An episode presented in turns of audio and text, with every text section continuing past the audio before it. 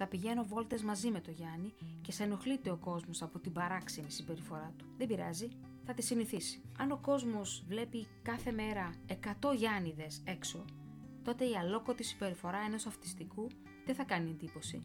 Αυτό θέλω. Να περνάει απαρατήρητος. Είναι η άδα σταματά του. Η μαμά του Γιάννη που είναι αυτιστικός. Καλώς ήρθατε. Είμαι η Γλυκερία Σαμολαδά και είμαι σύμβουλος γενετικής.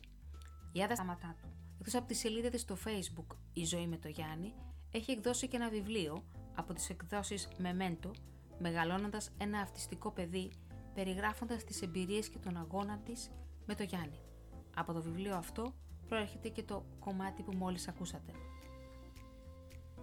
Ο αυτισμός είναι μια νευροαναπτυξιακή διαταραχή στον εγκέφαλο που χαρακτηρίζεται από μειωμένη κοινωνική επικοινωνία, περιορισμένα ενδιαφέροντα, στερεοτυπίες και επαναληπτικές συμπεριφορές.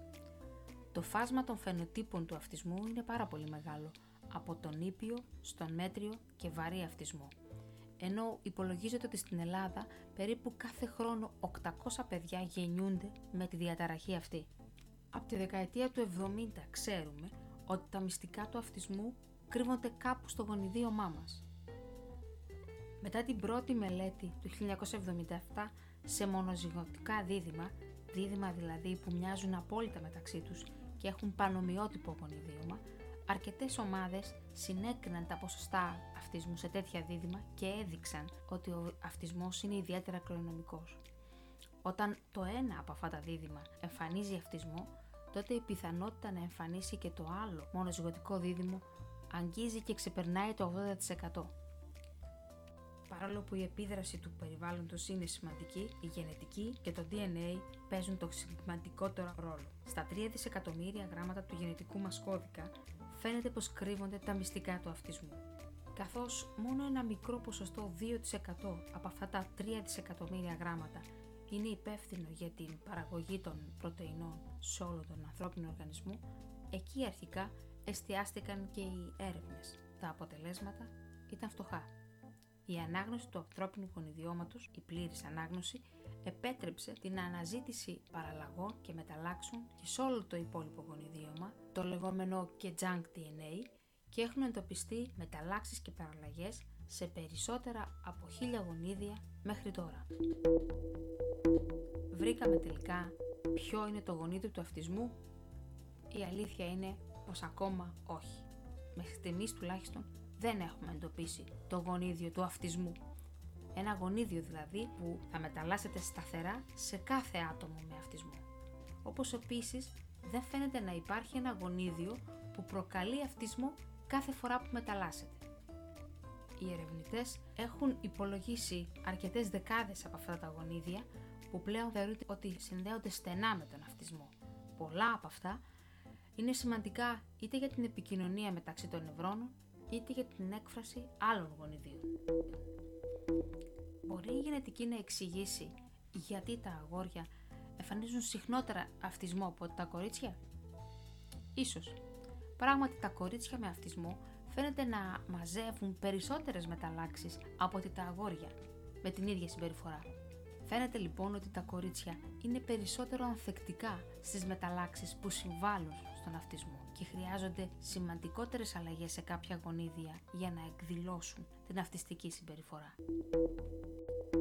Υπάρχει τρόπος να ελέγξουμε ένα έμβριο ώστε το μωρό που θα γεννηθεί να μην πάσχει αργότερα από αυτισμό; Υπάρχουν προγεννητικές γενετικές εξετάσεις για ορισμένα σύνδρομα που σχετίζονται με τον αυτισμό όπως το έφερα-φτωχή αλλά ακόμα και αν στο έμβριο που αναπτύσσεται εντοπιστούν κάποιες μεταλλάξεις, δεν μπορούμε ακόμα να γνωρίζουμε με βεβαιότητα αν το μωρό που θα γεννηθεί θα διαγνωστεί αργότερα με αυτισμό.